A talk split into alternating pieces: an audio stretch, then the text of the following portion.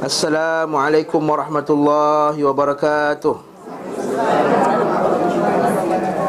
إن الحمد لله نحمده ونستعينه ونستغفره ونعوذ بالله من شرور أنفسنا ومن سيئات أعمالنا. من يهده الله فلا مضل له ومن يذلل فلا هادي له. وأشهد أن لا إله إلا الله وحده لا شريك له.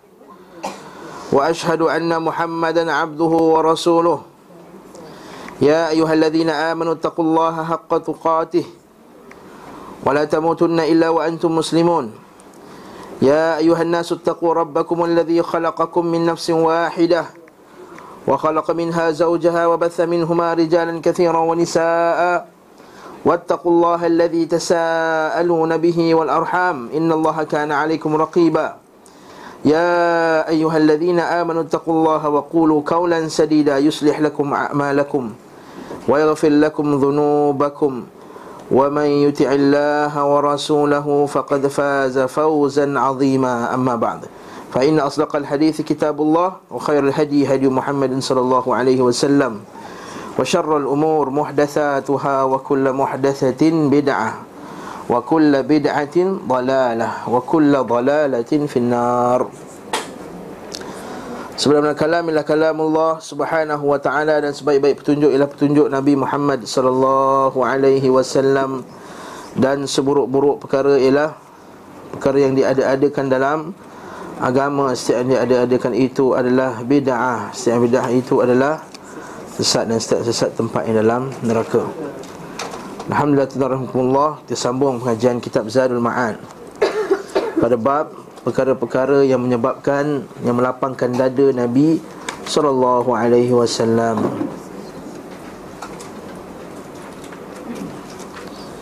Dan kita berhenti pada sebab yang pertama iaitu at-tauhid yang kita telah jelaskan iaitu yang pertama sekali al-imanu billah dan mentauhidkan Allah Subhanahu wa taala adalah perkara pertama yang melapangkan dada seseorang mukmin.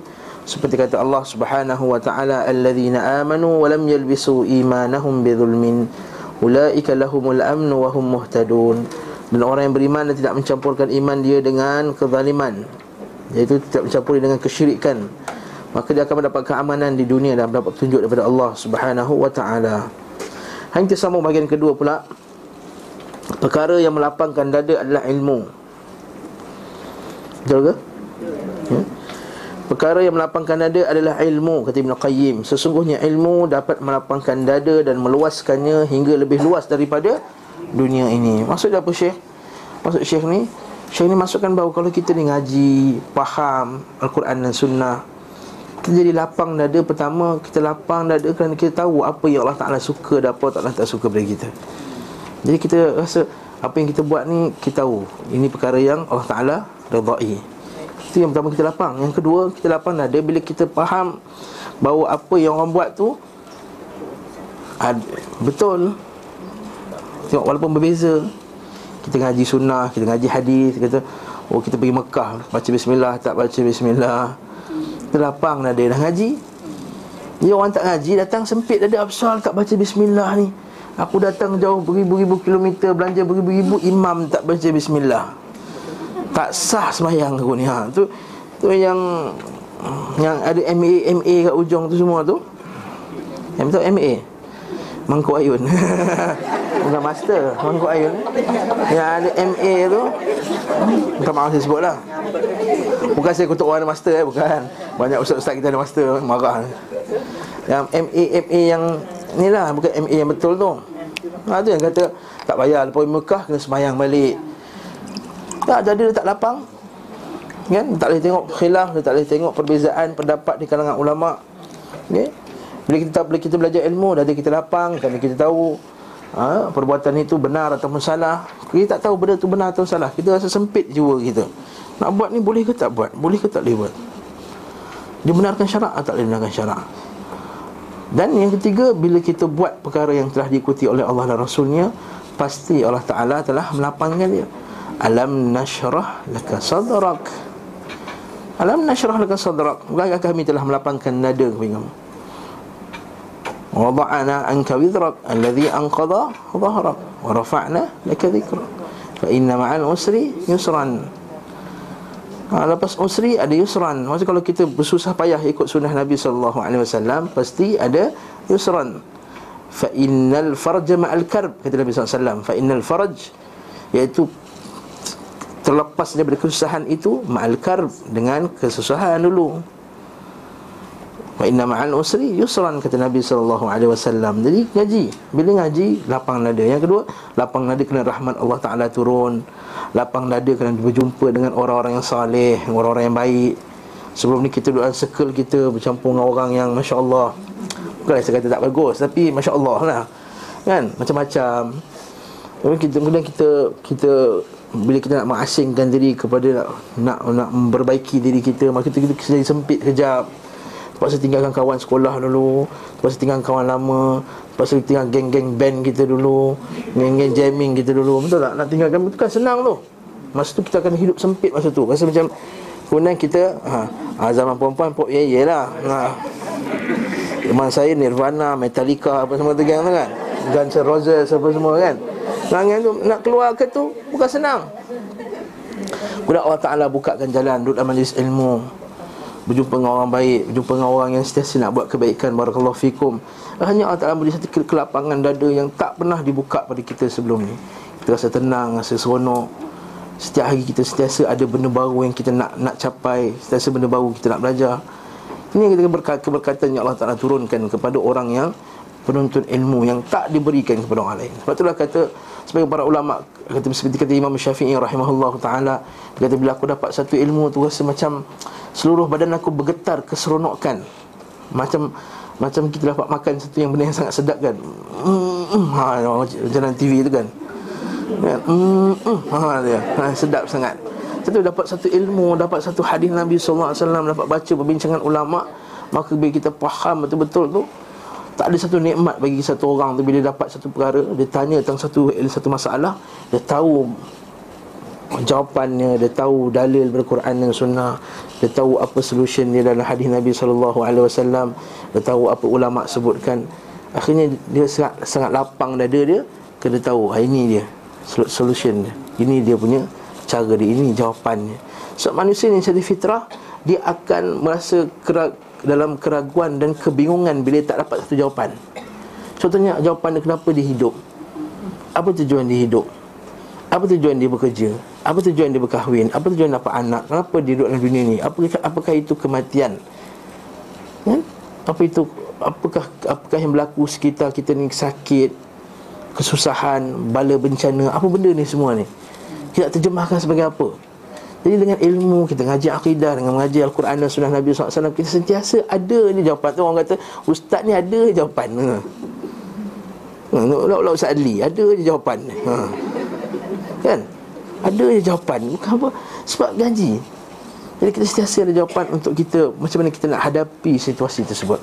Malangnya orang yang tak mengaji jalan kebingungan dalam hayara dia dalam keadaan kebingungan Dia tak tahu ke mana ke arah nak pergi Akhirnya dia bertindak dengan hawa nafsu dia. Dia bertindak dengan hawa nafsu Apa jadi? Masalah. Allah dalam Al-Quran Wa man yu'min billahi yahdi qalbah. Saya beriman kepada Allah Saya sabar ketika musibah Yahdi qalbah. Allah Ta'ala bagi dia cara nak selesaikan masalah. Ha, Ni tak selesai masalah Suami dia pergi main kayu tiga. Cara selesai masalah jumpa bomo ha. Nampak? Tak selesaikan masalah. Dia menambahkan kesusahan bagi dia. Menambahkan bala bencana pada keluarga. Betul kata para ulama' Betul kata Ibn Qayyim sini Iaitu ilmu itu melapangkan dada. Sedangkan kebodohan mengakibatkan kesempitan Keterbatasan dan kongkongan. Hmm, dia, tak, dia tak tahu? Dia tak tahu bahawa boleh tayamum. Tak tahu boleh bawa sapu atas tokin Tak tahu cara ambil uduk banyak ni. Tu yang banjir dan kapal terbang tu Ha? Orang pergi umrah haji. Kalau terbang banjir. Sebab dia buka park tu Nak ambil wuduk macam dekat Dekat masjid. Tak semayang subuh. Kodok je dah masuk Subuh dah masuk dalam flight. Kalau terbang Masuk subuh dah ni. Tak apalah pakcik kodok je. Hmm. Itu berkata bang jatuh. Mati kita semayang subuh. Hmm. Marah macam tu. Barakallahu fikum. Sebab kongkongan jah, jahil tahu nak buat apa. Ha, Akhirnya yang boleh teruk daripada itu Kejahilan menyebabkan pergaduhan. Hmm? Angkatlah punya Allah Tuhan kami bukan Tuhan kamu. Ha, Geng-geng ni. Bergaduh, bergaduh pasal benda yang tak sepatutnya Pasal masalah agama. Bergaduh pasal tempat tu Baca kunut tak baca kunut. Bergaduh pasal orang ni Muhammad ni tak baca Yasin Habis. Dia boykotnya budak muda Sebab tak baca Yasin Budak muda tak baca Yasin Habis Sebab jahil Berlakunya apa? Kesempitan Masyarakat dulu aman apa semua Kemudian Datang orang jahil Berhukum Itu Nabi kata apa? Iza wusidal amru ila ghairi ahlihi Fal yantadhir sa'ah Rasulullah kata bila diberikan jawatan tu kepada bukan ahlinya, bukan orang berilmu, fantadhir sa'ah. Jadi kata tunggulah hari kiamat. Jadi, itu yang menunjukkan kesempitan, keterbatasan, kongkongan setiap kali ilmu seseorang bertambah, maka dadanya semakin lapang dan luas. Atau orang dah dapat syok mengaji, dia tak lepas mengaji ni. Memang mula-mula dapat syok tu susahlah. Bosan ustaz ni cakap apa tak faham 10 perkataan 5 yang Arab 5 yang Melayu Betul tak? Ha, ni sahih lah Mutawatir lah Rajih lah ha, Benda ni ha. Itulah kan Ngaji Arab lagi susah ngaji Arab kan Hazah hazihi okey lah Kelas pertama dia okey syok ya Hazah kitabun. Oh senang. Masuk mudhafu ilaih dah. Pening ustaz. Dah pening Stop lah kelas. Minggu depan Semester depan buka di kelas Arab baru. Masuk balik. Bukan kat Islam Taklim lah Dekat tempat lain. Ini kat tempat lain Islam Taklim okey. Semua ngaji habis. Bismillah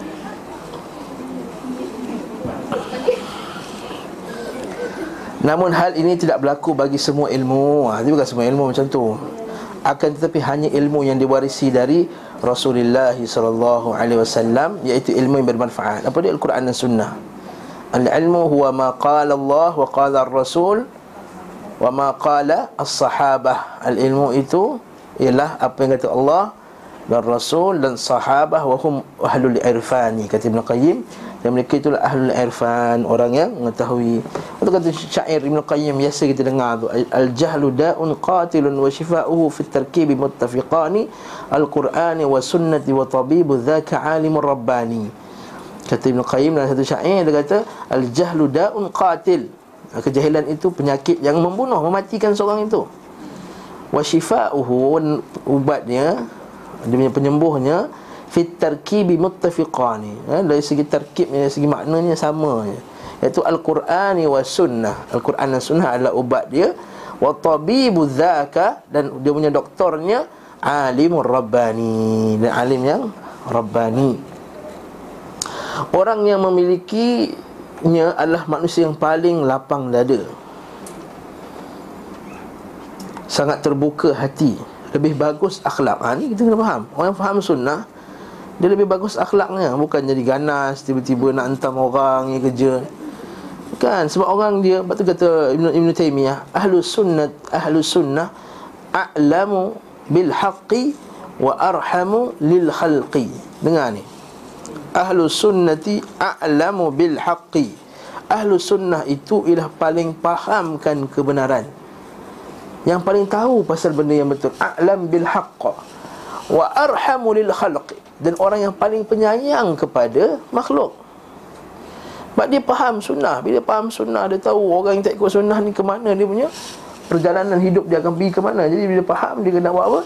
Nak ajak kawan-kawan nak selamatkan.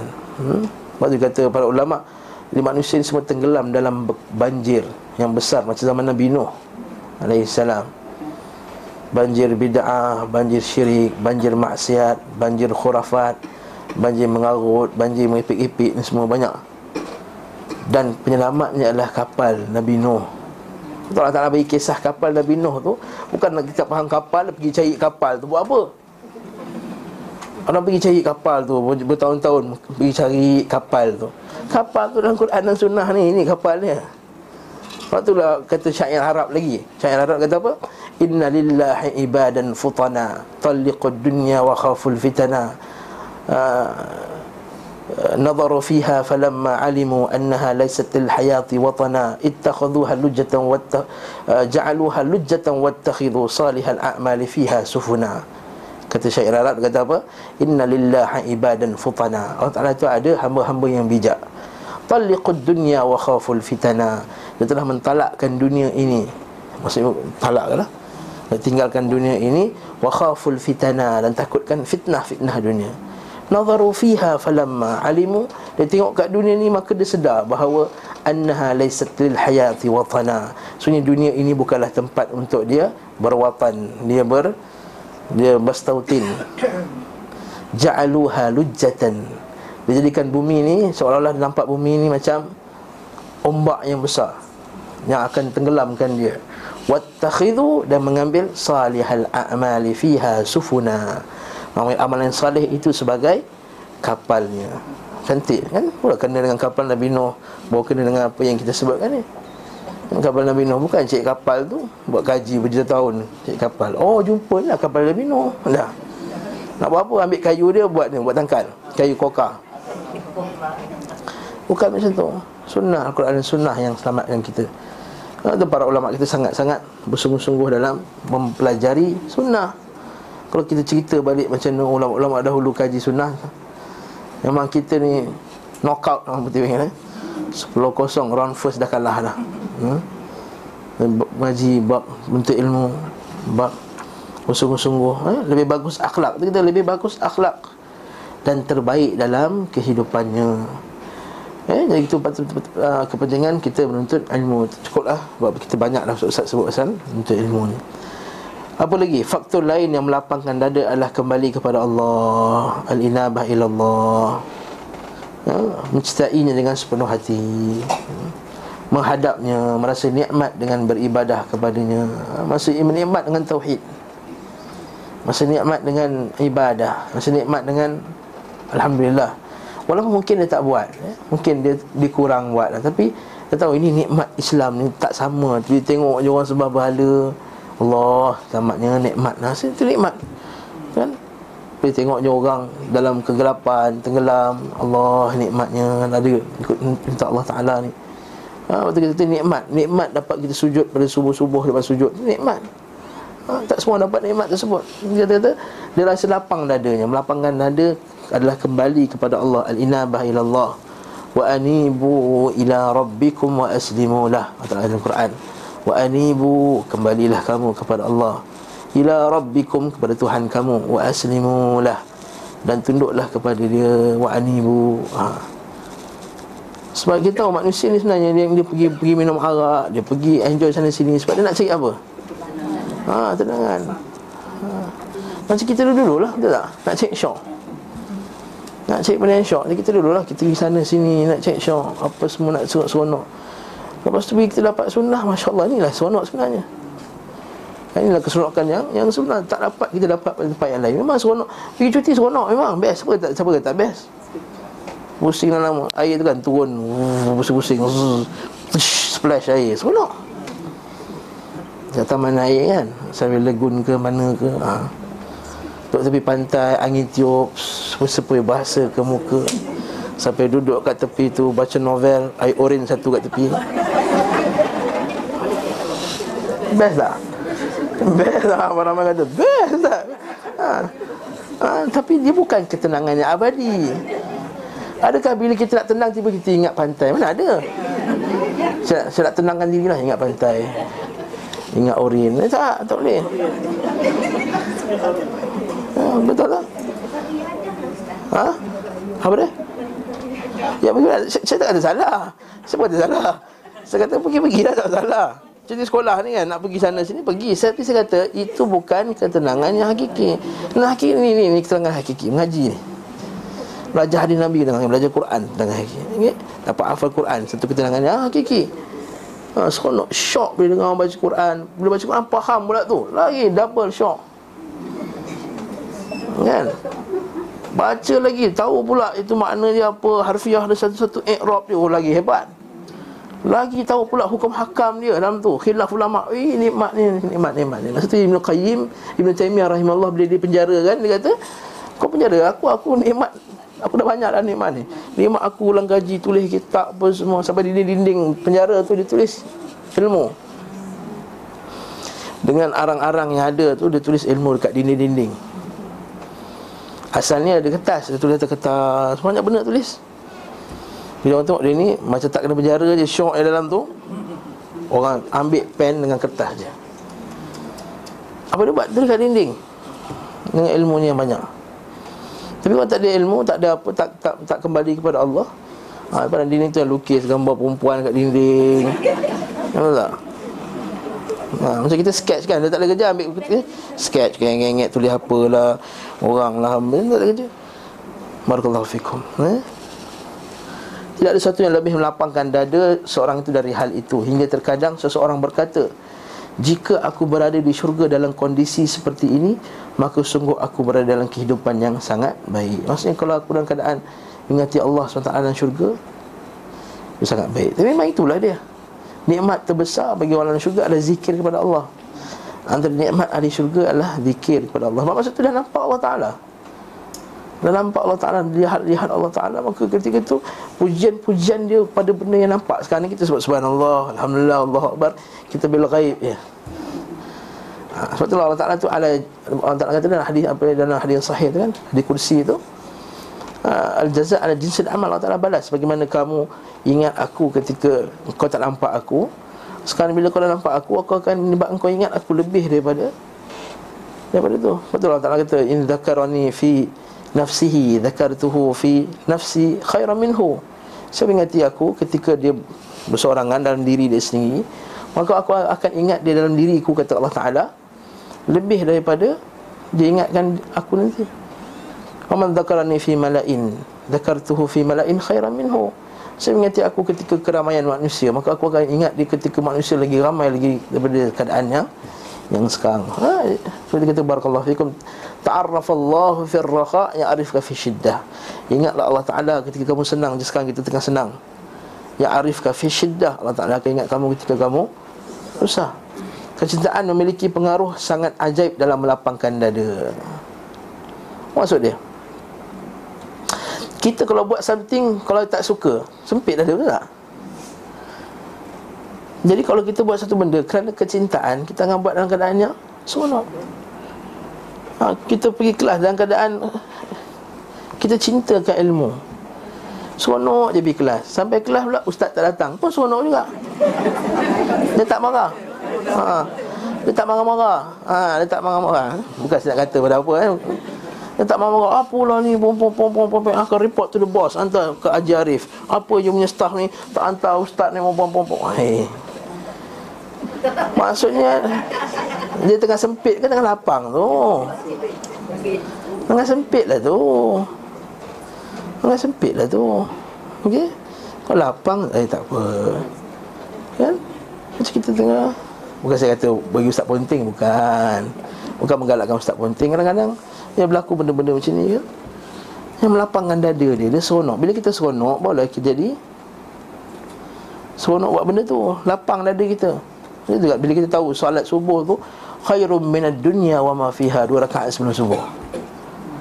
Jadi bila dia buat tu Dalam keadaan dia lapang dada Seronok. Dapat, dapat selesai tu Eh sedapnya rasanya. Walaupun kita takut juga Allah tak, tak, tak terima kita punya sembahyang subuh apa semua ni Tapi apa nak dia menyucikan jiwa Memenang, menenangkan hati. Kerana menyucikan jiwa macam mana? Menyucikan jiwa daripada segala bentuk Kecintaan yang selain daripada Allah Ta'ala. Jadi tak bercampur kecintaan itu dengan kekotoran-kekotoran Nakkan pujian manusia Nakkan terkenal. Ada orang mengaji sebab nak nak jadi macam orang alim. Tujuannya supaya terkenal macam orang alim Bukan nak jadi orang alim dapat tahu hukum tak nak terkenal macam orang alim. Dalam bila dia ngaji orang tak terkenal. Akhirnya sempit jiwa dia. Dia akan jealous kat orang tu. Oh, Itu kan alim sangat Saya dia ke depan. Ha.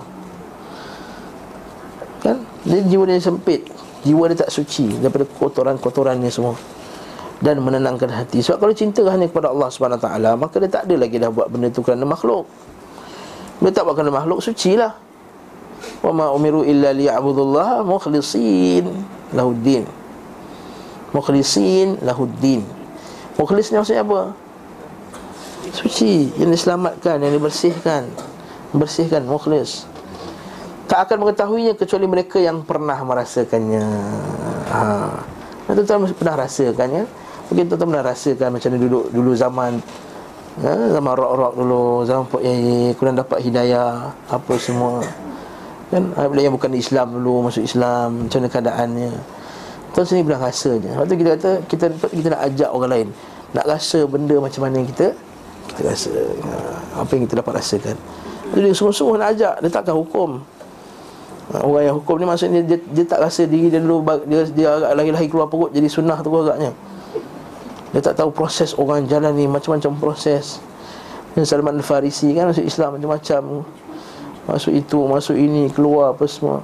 Suhaib Ar-Rumi kena, kena siap sampai kena dijadikan hamba. Proses dia untuk jadi baik tu bukan mudah. Seperti kita kata Bila orang dah dapat Kenapa kita nak hentam orang mana mudah macam tu Jangan, jangan. Yang kita hentam ni kepala-kepala bida'ah je kita hentam.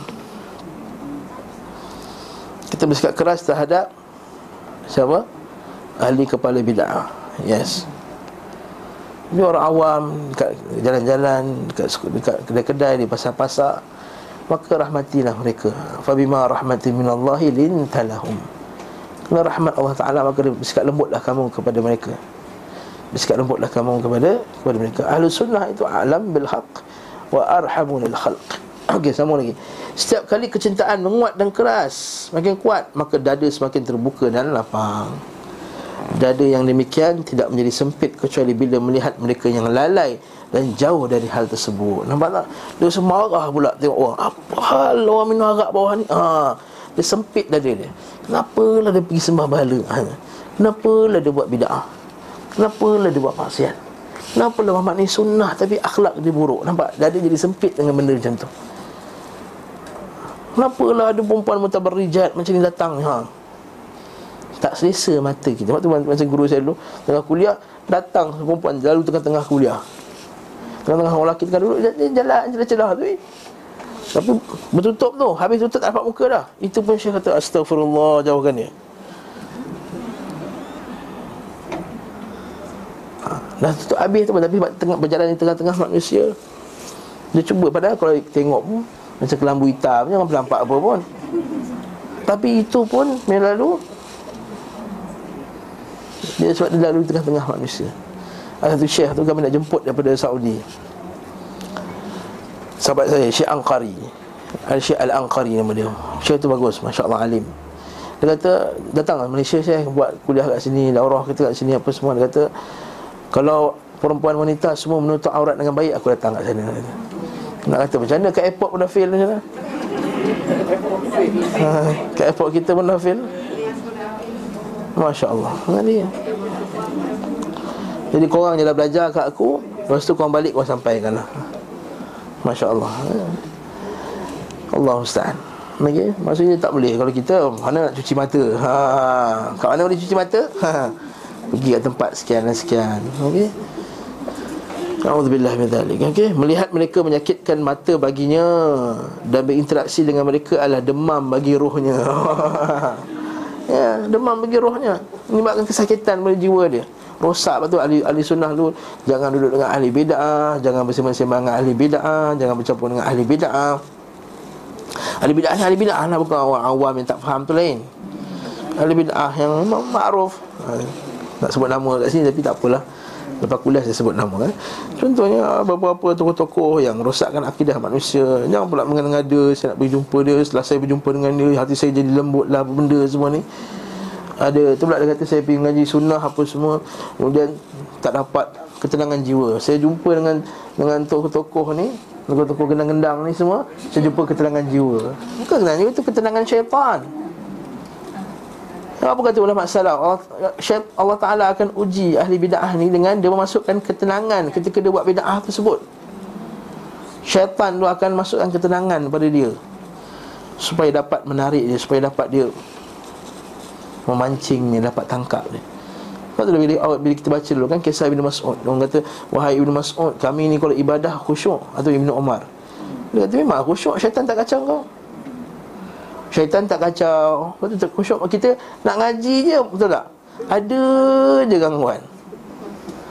Mata mengantuk lah. Cucu tiba-tiba datang lah Kalau tengok cerita Melayu Cucu datang boleh tepis Hmm, buat nak tengok TV ni Jangan kacau. Kalau mengaji Eh tak apalah Wan duduk sini. Tak apalah Islam kan layan anak-anak, cucu. Hmm, Sama lah Tak? Tak Nak pergi kelas Tak boleh nak jaga cucu. Pergi cuti boleh lah tak cucu kat orang lain.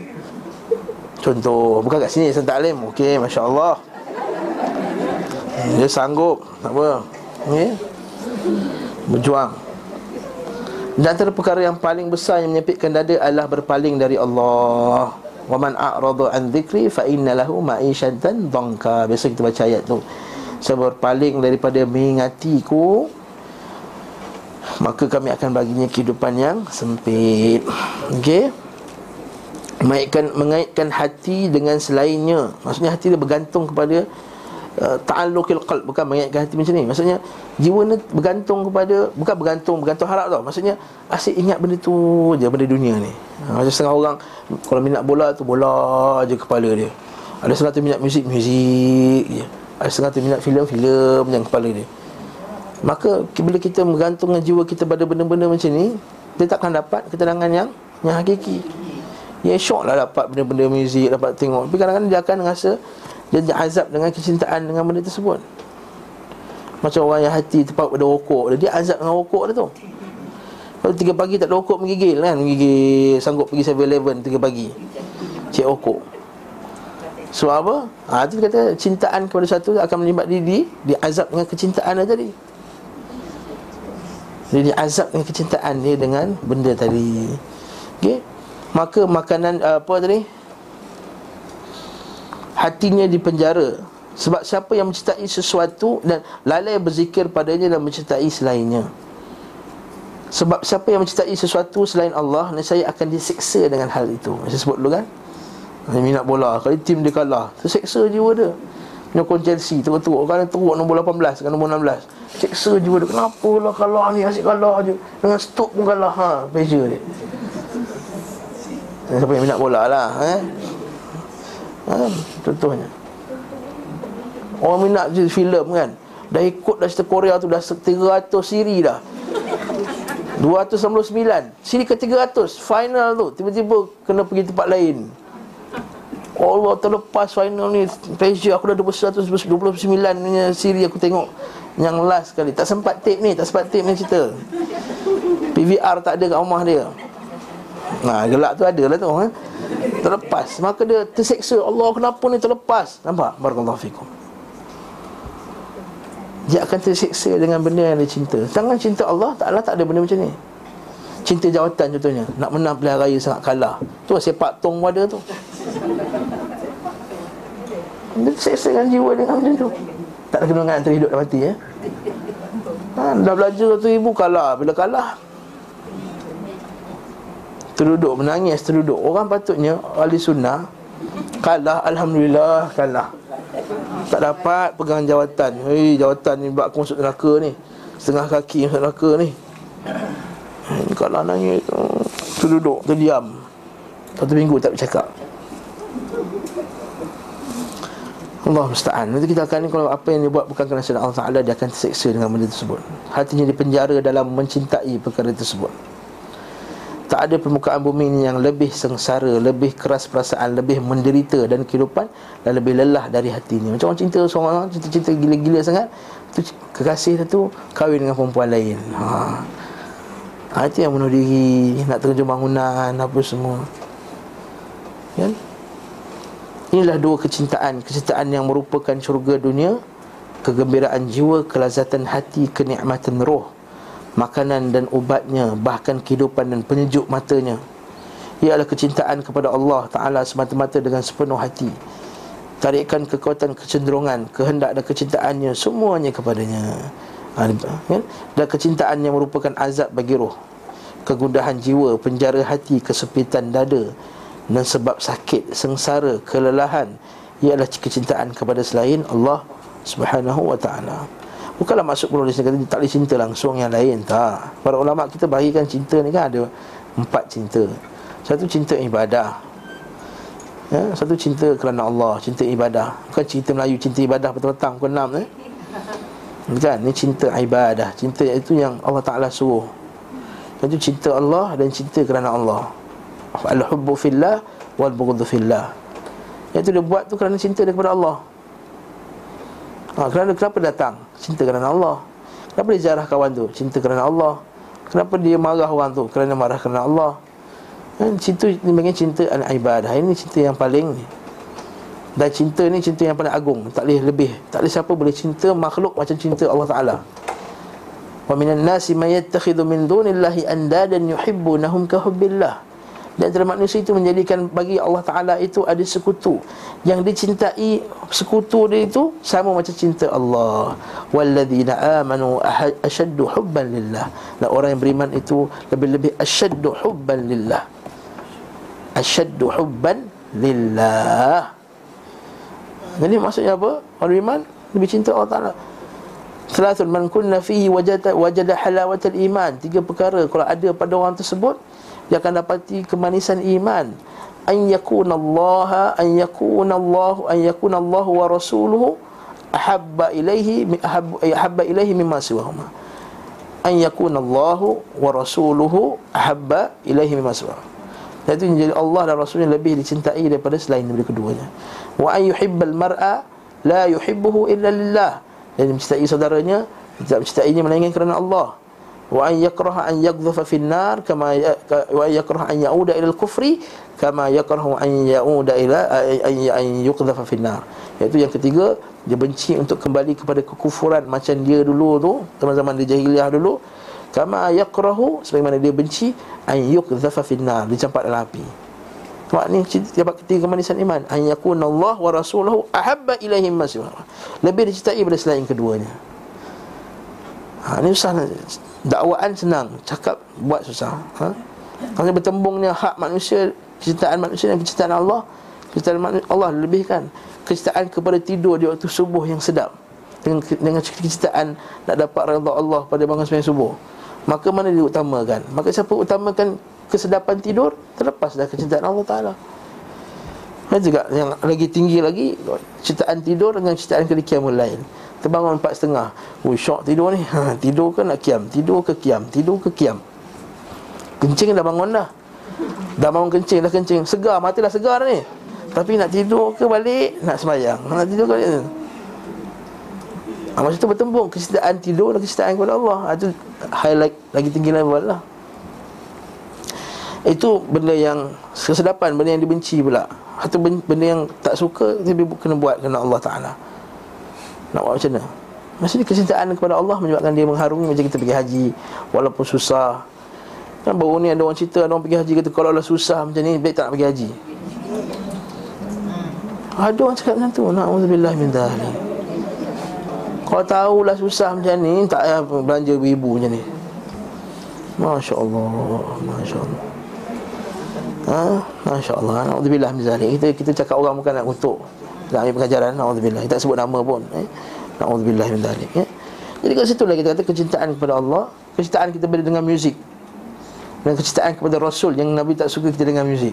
Ha, mana mana utamakan dulu? Ha? Faham faham? Suka dengan muzik ni. Dengar lagu ni Abba ni, dah lama tak dengar ni. Ha. Abah Nak bawa warak pula hmm. Tak nak muka macam dengar kot eh? Biasanya orang yang suka lagu putih ni ha. ha. Debbie Gibson ni. Ha, Dengar lagu lama. Oh, nak dengar ni? Nostalgia lama ni. Nak dengar tak dengar? Kan? Tapi kecintaan kepada Allah Rasul. Allah Rasul tak suka dengar benda tersebut. Kita Utamaan kepada Allah Rasulnya. Dan seterusnya lah. Dan seterusnya. Okey Di antara sebab melapangkan dada adalah Mestiasa berzikir kepada Allah. Segala keadaan dan di setiap tempat. Hmm, Lepas kita penting nak Mengaji zikir yang Nabi ajar tu. Zikir ketika hujan turun Zikir ketika peti Zikir naik kenderaan Zikir turun Zikir makan Zikir minum Zikir masuk rumah Zikir keluar rumah Zikir terima musibah Zikir ketika anak sakit Zikir ketika ni semua.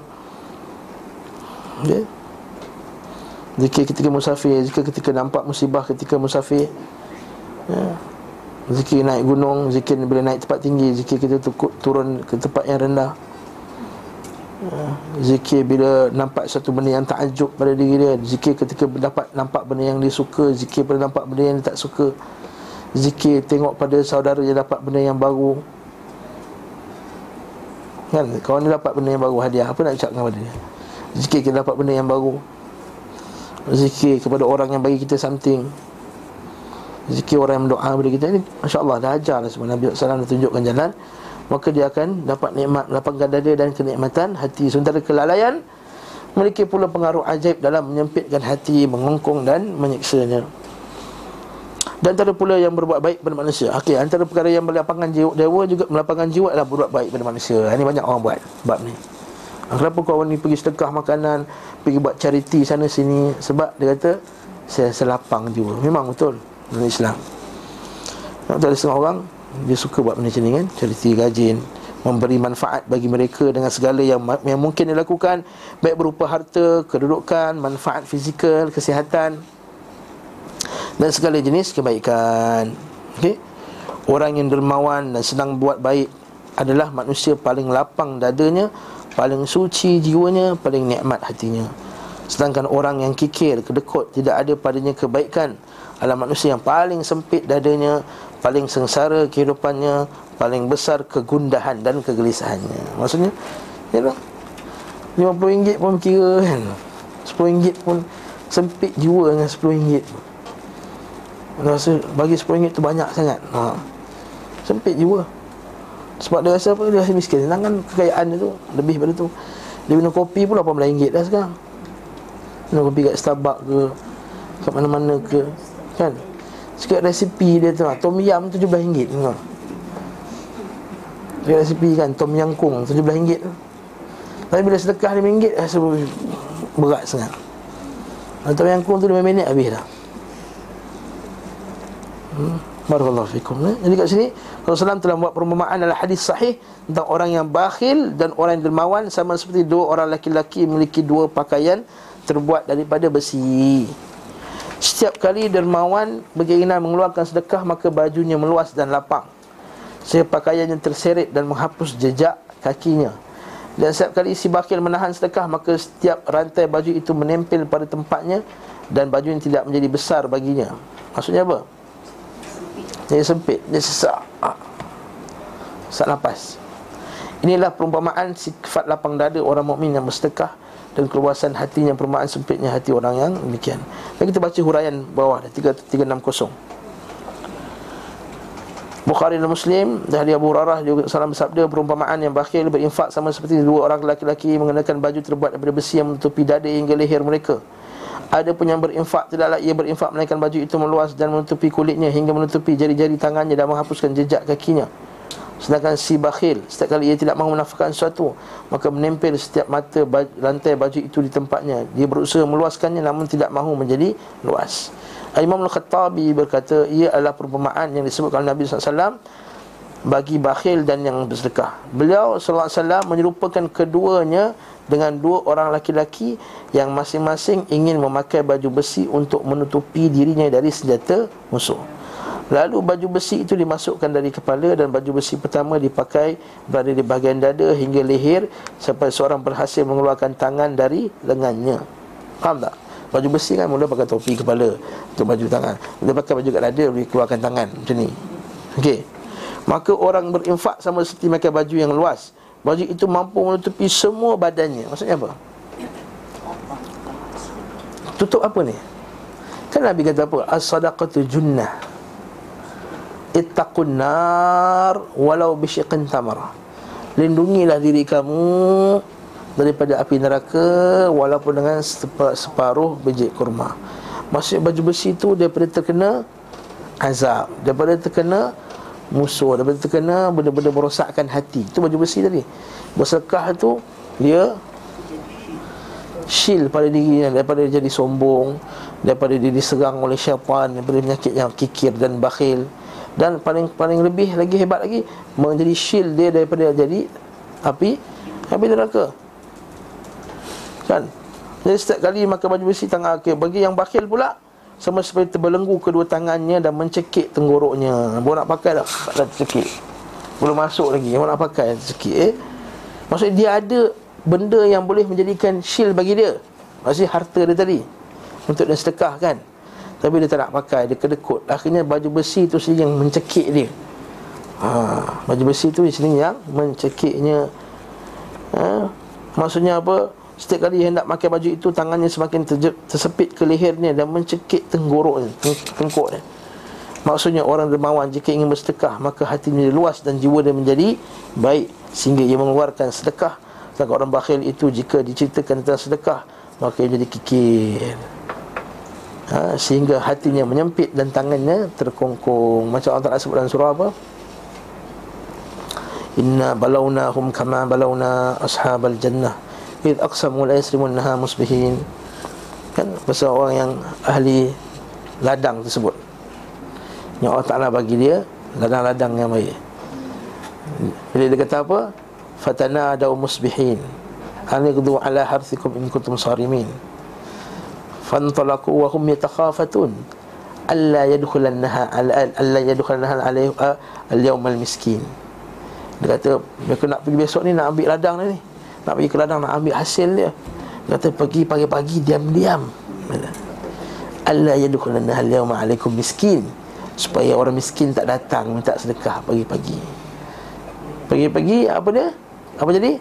Dah terbakar dah. Habis Dia kata inna kunna Tuarin kata eh, Salah ladang kot ni.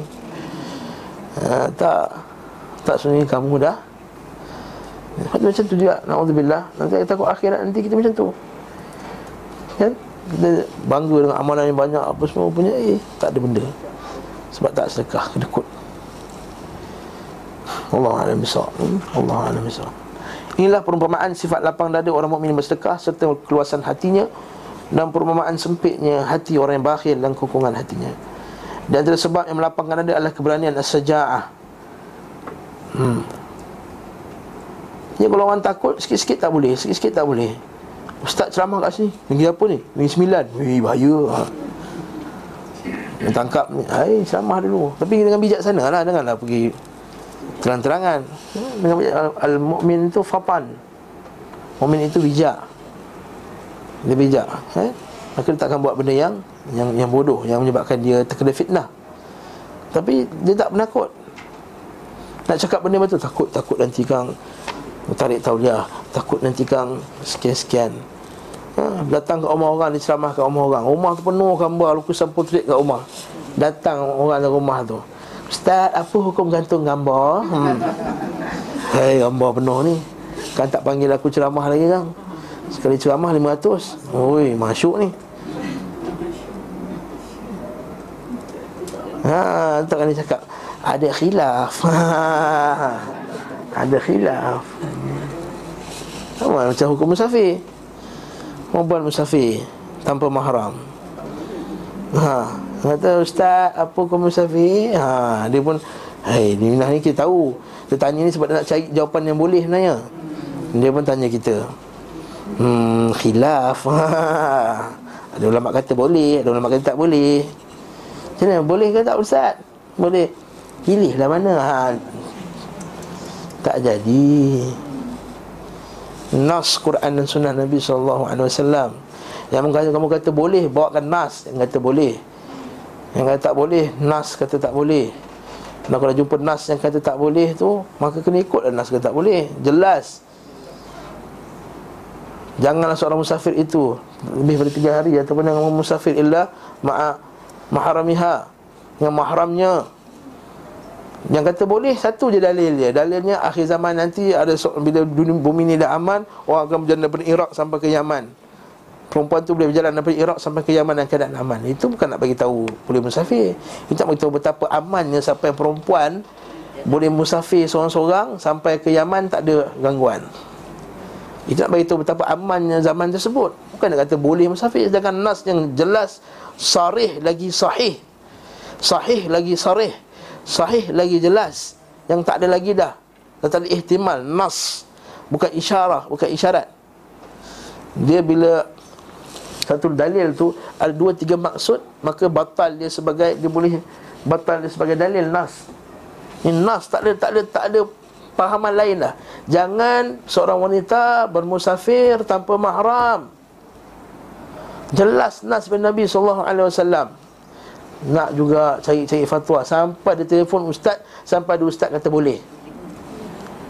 Minta maaf saya sebut. Ha. Bukan marah. Sayang. Sayang. Sebab sayang. Kita tahu ni. Nak selamatkan dia. Tak boleh Kalau ustaz benda-benda kecil macam ni Benda-benda kecil macam ni Menyelamatkan jiwa wanita. Menyelamatkan macam ni Menyelamatkan. Berapa banyak budak-budak perempuan maaf saya sebut. Kalau ada terkena tu nasib. Yang kita biarkan dia musafir ke negara barat Seorang bersorangan Akhirnya terpengaruh dengan pemikiran. Tak ada siapa nak didik dia Tak siapa nak jaga dia. Dia seorang-seorang dia Yang, yang mencari jalan dia Berjumpa dengan orang ni Berjumpa dengan semua Keliling tu kapi belaka. Belajar kat Universiti Barat yang Sedih kita kalau tengok. Ha, Masa kat Malaysia tu berkelabung-kelambu. Hmm, apa sana Allah Musta'an Memanglah pandai tapi Allah Musta'an Allah Musta'an Sedih tak nak komen lebih lah. Jangan kata untuk orang pula. Ini, ini, ini kesan dia sebab tak ada mahram dia. Tak ada orang lelaki yang berkuasa untuk kontrol dia. Bertahankan dia punya ni. Ha? Tak boleh lah musafir student ke student Ngam, tak, tak, ada, tak ada alasan yang Tak boleh musafir student ke tak student ke Melainkan dengan mahramnya jadi kalau tak boleh tak ada tak ada mahram nak pergi sana, mengaji kat Malaysia. Malaysia pun dah dah boleh mengaji dah. Boleh jadi pandai kat Malaysia ni. Kecuali memanglah dah, dah terdesak sangat dah tak boleh apa semua. Itulah yang cerita. Tapi susah nak cari yang terdesak macam mana. Minta maaf saya sebutlah benda ni ya, Benda ni sensitif lah Sebab kita sekarang zaman di mana semua perempuan semua musafir Kita hantar anak kita ke UK, ke US Minta maaf saya sebut Kalau hantar juga nikahkan dia sebut dia pergi tak nak pula nanti kau nikah kau tak belajar habis apa semua. Ha, ni masalah kita. Kita biarlah dia bercampur dengan mana-mana orang. Tak tahulah dia apa jadi kat dia. Daripada kita fikirkan dia, dia kahwin nanti macam mana kan laki dia benda semua ni semua. Kita tak tengok mudarat lagi besar pada anak kita. Tak maaf saya sebut. Ha, kalau kita kena tu nasib lah. Tapi ni ikhlas, tulus ikhlas. Daripada hati saya. Local universiti belajar kat local universiti je lah. Tak boleh musafir. Ibaratkan dengan Kau nak musafir Jadikan dia mukim tu lain cerita. Ha, Nak pergi musafir juga Pergi ikut dia. Pergi duduk sana. Ataupun pindah apa Pindah ke Nikahkan dia Apa ke sampai Dia bukan musafir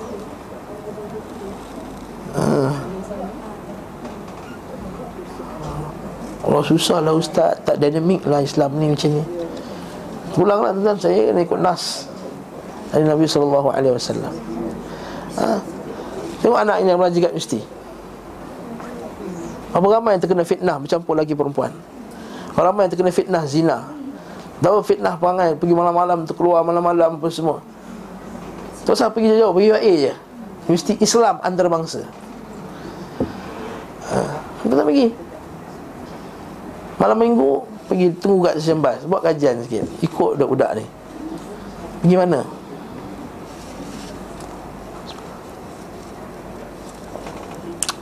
Yang pergi genting pun ada Di hotel Alhamdulillah min dalik Mahramnya tak ada mahram Tak ada siapa yang menjaganya Abangnya, ayahnya yang menjaganya okay. Kalau tuan-tuan duduk KL Orang KL semua ni kan? Mesti kat KL lah. UM ada UM ada Eh UM lah. UM ada UKM ada apa semua. Semua dalam dalam ruang lingkup tak musafir lagi. 100 km, 90 km Kita nak Syafi'i kan? Syafi'i kan? Ha, 90 km lagi. Ha, UKM boleh Dekat ni keliling ada lagi. Kolej-kolej pun banyak apa semua.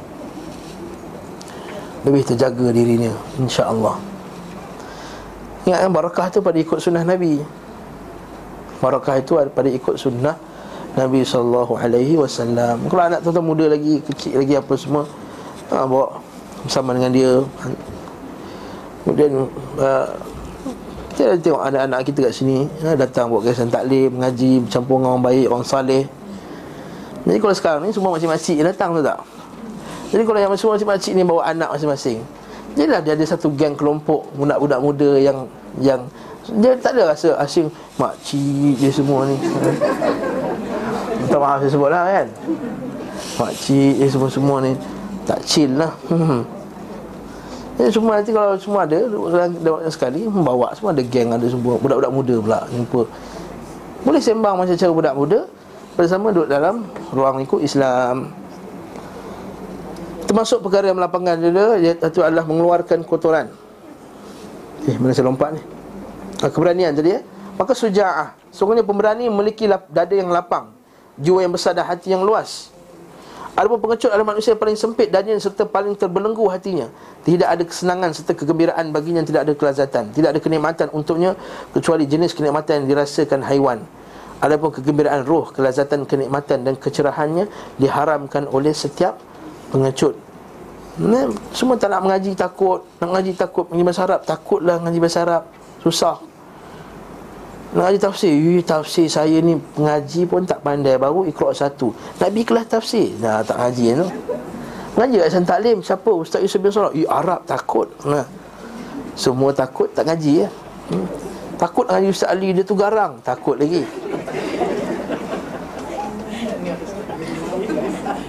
Ha kan Ustaz Ali? Saya ada soalan. Ha apa? Ha, Ustaz Ali kan? Ha, Siapa kenal Ustaz Ali? Marahullah ha. Tapi siapa yang pengecut Tak boleh tak boleh ngaji ya? Siapa yang pengecut Tak boleh ngaji hmm.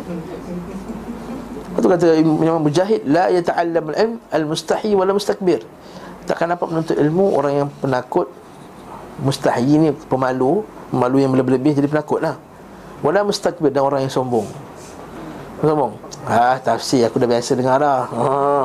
Sarap hmm. Setakat ustaz-ustaz ni Ha, leh, senang ya. Hadis hmm. ha, Mustakbir, tak ngaji ya Ada kegembiraan roh tadi apa? Kenikmatan dan kecerahannya Diharamkan oleh setiap pengecut Sebagaimana diharamkan pada setiap yang bakhil Dan setiap orang berpaling dari Allah Lalai dari zikir padanya Bodoh tentang Allah Bodoh tentang Allah Jahil tentang Allah Tak kenal Allah Ta'ala nama-nama, sifat-sifat dan agamanya serta mereka yang menambatkan hati pada selainnya. Ya, bagi kita mengaji anggun kita makin berani. Saya pun sedar saya dulu pengecut eh. Ya, kita saya dulu pengecut dekat jenis yang takut. Kita badan tak berusaha sangat. Bila orang macam ni kita eh. Tapi bila kita ngaji, hmm, tak ada hal. Eh. Kalau menang menang kerana Allah. Kalau mati mati kerana Allah. Tak takut apa. Kan? Ikut sunnah Nabi. Dia kata Iza arada ahdukum Iza Bila datang seorang lelaki Yuridu akhdh mali. Apa nak buat Rasulullah? Kalau orang datang Nak ambil harta kamu Apa nak buat Rasulullah? Nabi kata apa? Qatilhu lawan dia. Ha, Jadi kita ikut sunnah Nabi. Qatilhu Berani. Tak kisahlah Kalah tu nombor dua. Ha? Dia kata Qatilhu lawan dia. Jadi Ara'aita in qatalani? Fa anta syahid. Apa ni kalau dia bunuh aku? Maka kau syahid Ara'aita in qataltu macam mana pula kalau aku bunuh dia? Aku terbunuh dia pula. Huwa finnar di dalam di dalam neraka. Alhamdulillah. Ha. Jadi kita jadi syuja'ah Kita ikut sunnah Nabi Jadi kita syuja'ah Kita akan jadi berani Kita akan tahu Kita akan cakap benda yang hak ha. Kata Jihad yang paling besar Ialah kalimat al-haq Amam sultan jair ha. Jihad paling besar Ialah berkata benar Walaupun depan Orang yang besar. Jadi bila datang Kata ustaz apa hukumnya Tak kisah depan ni Agung ke CEO ke Tan Sri ke Datuk Sri ke Wan Sri ke Dia kata haram Haram dan haram. Ini letak sunnah Nabi Ini adalah bid'ah Tak sunnah Dia cakap tu terang.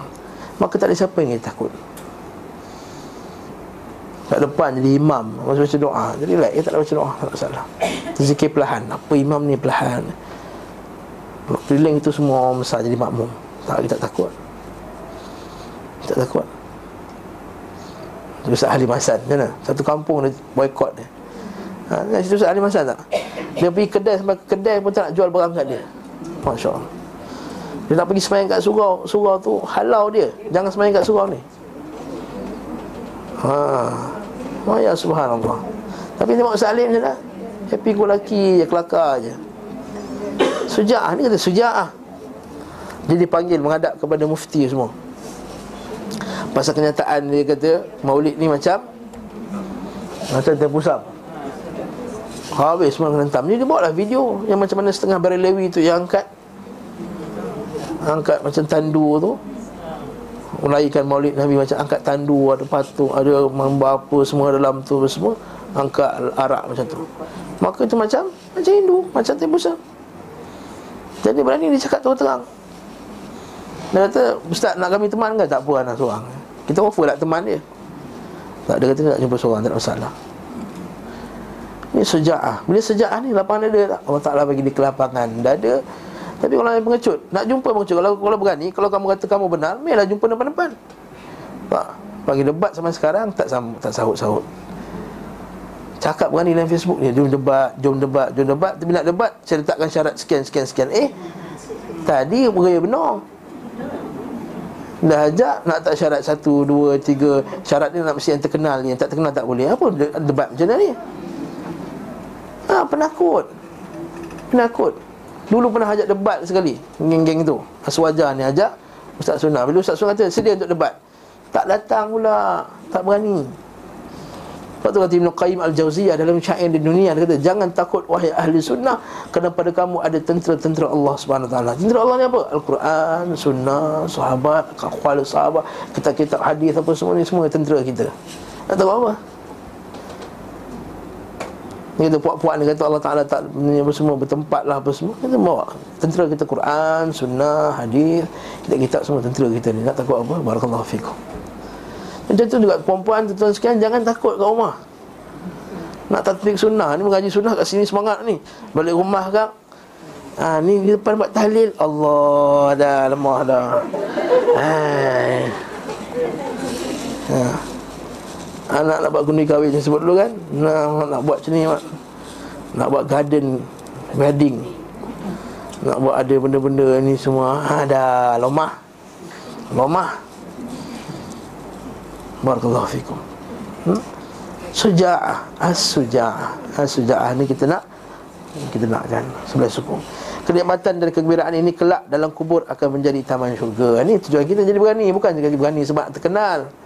Bukan sebab nak jadi jari.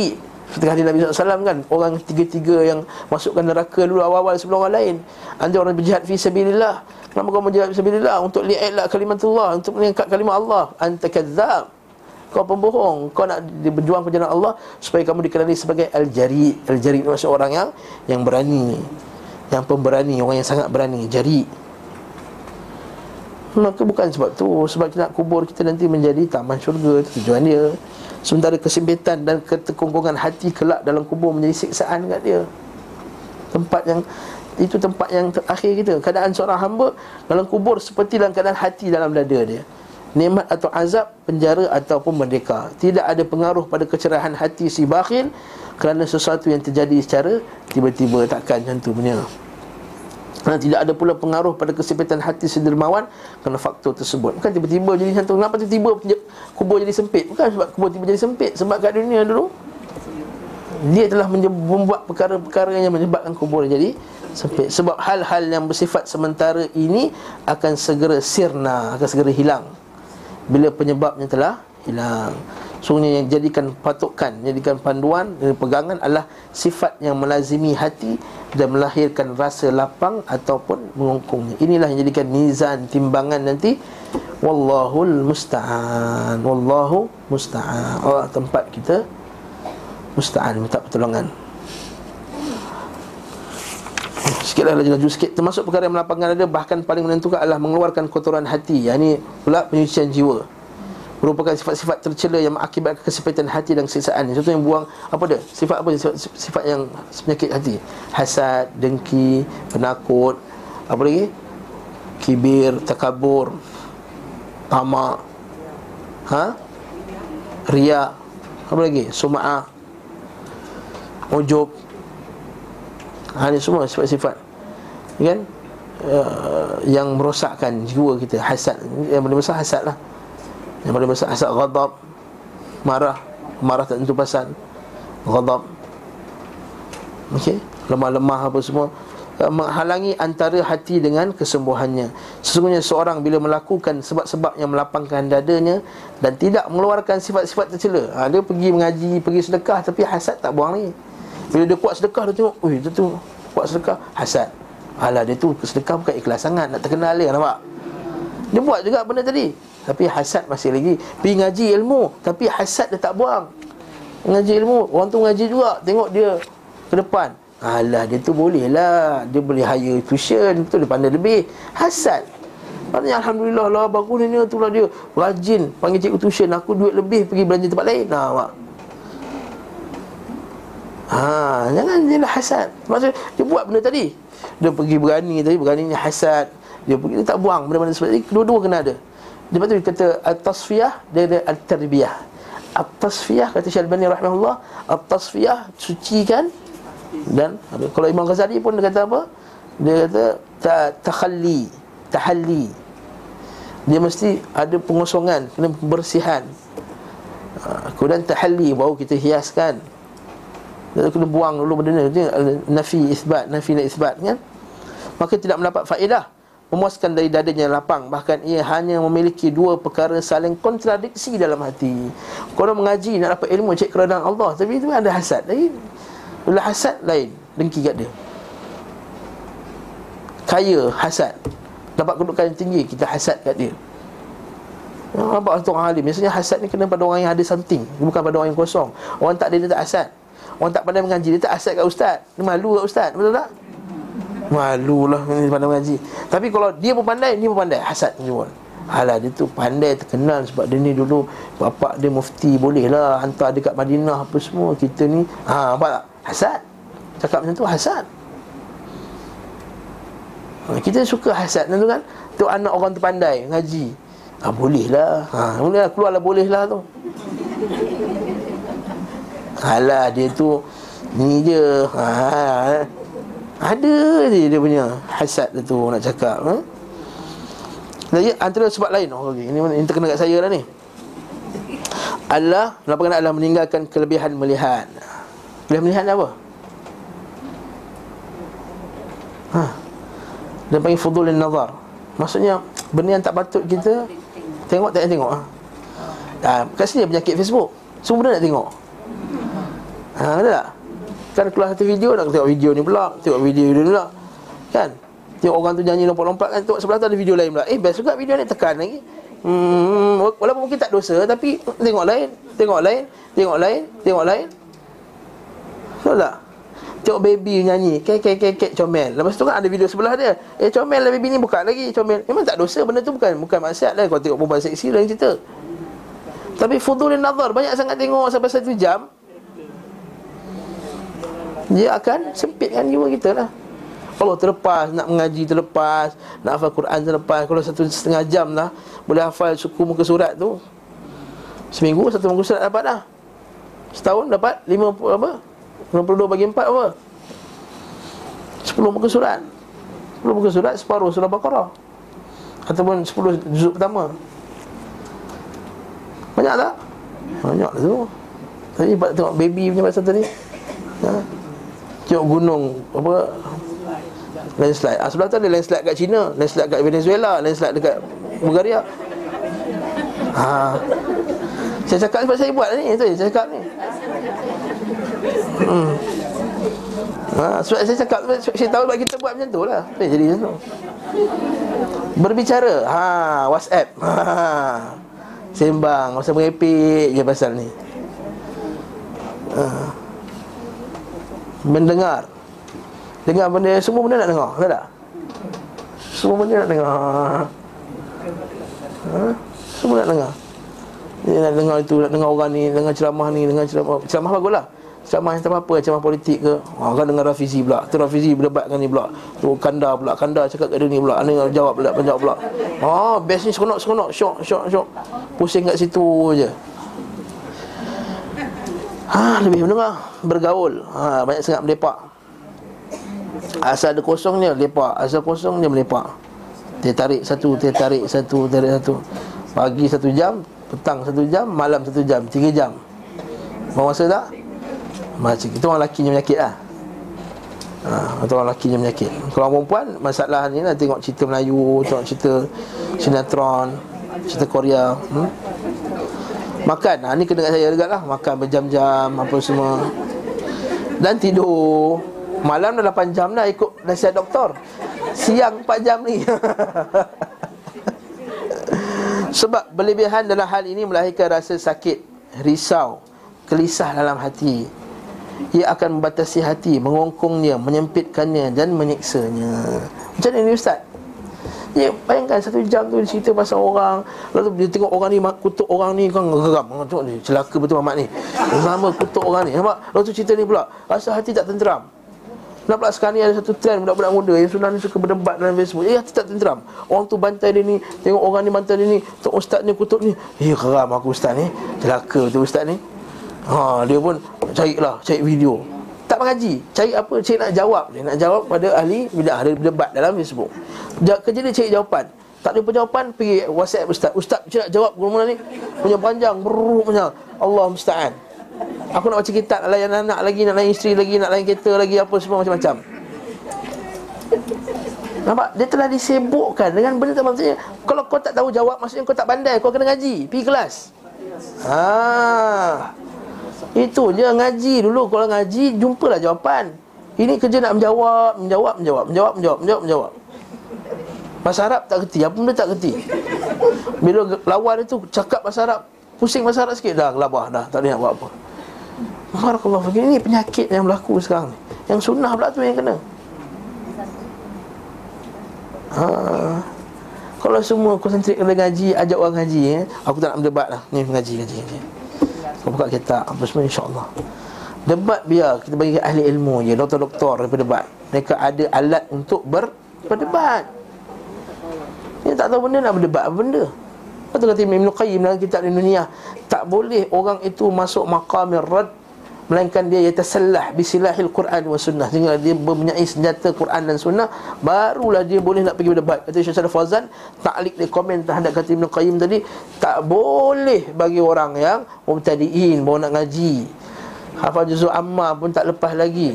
Ila syamsu kuwirat pun tak lepas lagi. Lam yakunil pun terpisah tak jumpa lagi. Lakum dinukum waladin pun tak jumpa kadang-kadang Wa ma ana bidu ma abatu mala antum abidu ma abu tak jumpa lakum dinukum waliyadin. Itu pun tak tak jumpa nak berdebat dengan orang. Innalillah. Innalillah wa inna rajiun. Betul apa jadi? Musibah. Tujuan niat baik tapi cara tak betul, musibah. Musibah yang besar. Ngaji, datang ngaji. Barakallahu fiik. Jadi ini semua apa ya? Membatasi hati, mengungkung, menyempitkan, menyiksanya. Bahkan kebanyakan apa, akhirnya dia apa? Orang macam ni lah bila dia tiba-tiba Allah Ta'ala twistkan hati dia Dia terjumpa dengan geng ahli bid'ah yang kena dengan jiwa dia Dia akan pusing Lepas saya tengok ni kat Malaysia ada trend banyak ni guru budak-budak yang sunnah ni tiba-tiba terbalik jadi ahli bid'ah ni apa? Suka masuk satu channel dan channel tu suka berdebat-debat. Letak tajuk forum-forum. Letak tajuk debatkan isu dia. Itu kan cara ahli ilmu. Berjam-jam sampai ada orang tu beribu-ribu post dalam tu menjawab soalan. Ribu post tu kalau disalin nota lah Khatam satu ma'at ni. Ha, minta maaf sebut. Barakallahu fikum. Dengan grup macam ni. Buang masa pada tempat yang tak Tak sepatutnya. Ni fudul Ni saya ikut salafi ni lah Salafi. Sibuk buat lain. Belum yang sibuk politik Sibuk bantu orang sana sini. Nak rat ahli bida'ah Sebutkan dia punya kesalahan dia saja. Dia ni telah sebutkan satu Dua Tiga Empat Lima kesalahan yang betul dia macam ni Sunnah macam ni Dua, tiga. Tak perlu sebut orang ni mangkuk lah Sebut orang ni. Saya sebut tadi Umum. Yang ni bantai orang tu. Wahai mangkuk ayun Wahai sindik Wahai jangan macam tu. Umum tak ada masalah. Kan? Demi yang tidak ada sembahan sesungguhnya selain dia Dengar ni. Alangkah sempitnya dada orang mengambil bahagian dari setiap penyakit ini. Alangkah sengsara kehidupannya. Alangkah buruk keadaannya. Alangkah keras belenggu hatinya dan demi zat nampak dia maksudnya Ibn Qayyim sumpah ni qasam Jarang dulu kita jumpa dia sumpah kan? Ha ni jumpa. Demi zat Masa bab ni dia sumpah. Demi Allah. Demi zat yang tiada sembahan. Demi Allah yang la ilaha illahu Alangkah nikmat kehidupan yang mengambil bahagian daripada sifat-sifat terpuji itu. Obsesi yang terarah kepada benda tersebut. Terarah kepada benda yang baik tersebut tadi. Terarah kepada berzikir. Terarah kepada menuntut ilmu. Terarah kepada buat baik ke orang. Terarah kepada sedekah. Terarah kepada uh, kembali kepada Allah. Terarah kepada ajak orang buat baik. Lagi bagus. Bagi orang itu bagi yang sangat besar seperti yang firman Allah sesungguhnya orang yang baik berada dalam kenikmatan. Sedangkan bagi orang yang sebaliknya akan uh, apa ayat bahasa Arabnya? Semuanya orang fajir. Wa innal fujjar lafi jahim. Innal abrara lafi na'im. Wa innal fujjara lafi jahim. Yaslaunaha yaumaddin wa ma hum anha bighafilin ha, bighaibin. Dalam Quran. Antara keduanya terdapat tingkatan yang berbeza tak ada yang mengetahuinya selain Allah tabaraka taala taala. Maksudnya bahawa Rasulullah SAW adalah manusia yang paling sempurna dalam segala sifat yang melahirkan lapang dada keluasan hati kesejukan mata kehidupan roh beliau adalah manusia yang paling sempurna dalam sifat lapang dan kehidupan dan serta kesejukan mata. Ditambah lagi dengan apa yang ada padanya berupa sifat lapang yang bersifat indrawi. Sifat indrawi sebenarnya yang nampak ni lah Lalu manusia yang sempurna dalam mengikuti beliau sallallahu alaihi wasallam maka dialah orang yang paling sempurna merasakan kelapangan dada. Lagi ikut sunnah lagi lapang dada dia. Lepas tu kita nyanyi lebih-lebih. Itu melampau-lampau dalam nyanyi lah. Tak? Fudul. Sejauh mana seorang hamba mengikuti Nabi SAW Maka sejauh itu pula dia akan didapatkannya Dari rasa lapang, kesejukan mata, kelazatan rohnya Beliau SAW berada di atas puncak kesempurnaan sifat lapang dada ketinggian nama dan pelepasan beban dosa. Nampak tak kalau baca alam nashrah laka sadrak wa wada'na anka wizrak. Kami lapangkan dada kamu dan kami angkat daripada kamu dosa-dosa kamu. Maksudnya Nabi itu sebab yang melapangkan jiwa ni adalah dosa dosa diangkat. Jadi kita ni jadi jiwa kita tak rasa lapang sebab dosa. Alladhi anqadha dhahrak wa rafa'na laka dhikra. Kami angkat diri kamu. Kalau kita jauh berdosa Allah Ta'ala angkat. Fa inna ma'al usri usran Kita menanggung kesusahan itulah juga Akan melapangkan Dan kita menanggung kesusahan dalam Mengikuti sunnah Nabi SAW Ada bahagian umatnya dari hal-hal itu Sesuai dengan sikap mereka mengikuti beliau SAW Wallahu'alam Demikian pula bahagian para pengikut beliau SAW Dari pemeliharaan Allah Azza wa Jalla Perlindungannya, pembelaannya, pengukuhannya Dan pergolongannya untuk mereka kesemuanya sesuai dengan sikap mereka dalam mengikuti Nabi sallallahu alaihi wasallam.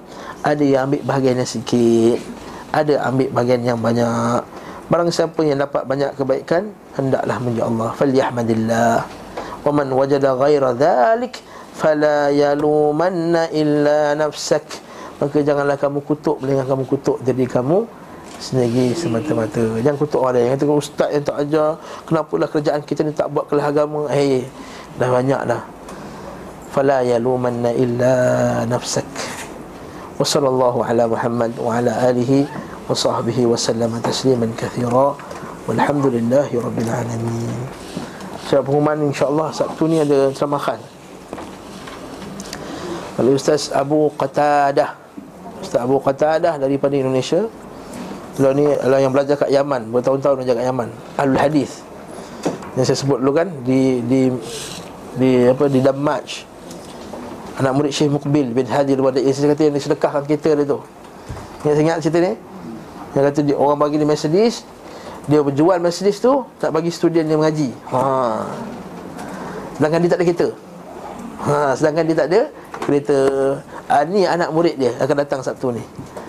Jadi kita datang belajar daripada dia tanya dia pasal Syekh Mukbil bin Hadi Al-Wadi rahimahullah ta'ala. Allah Ta'ala satunya Ahad Dr. Abdul Basit. Masya Allah Ahad Dr. Abdul Basit. Jangan lupa Minhajul Qasidin. Itu tuan guru kita. Doa-doakan dia. Semoga Allah Ta'ala bagi rahmat Sallallahu ala Muhammad wa ala alihi wa sahbihi wa sallam. Tasliman Alhamdulillah Rabbil Alamin. Assalamualaikum warahmatullahi wabarakatuh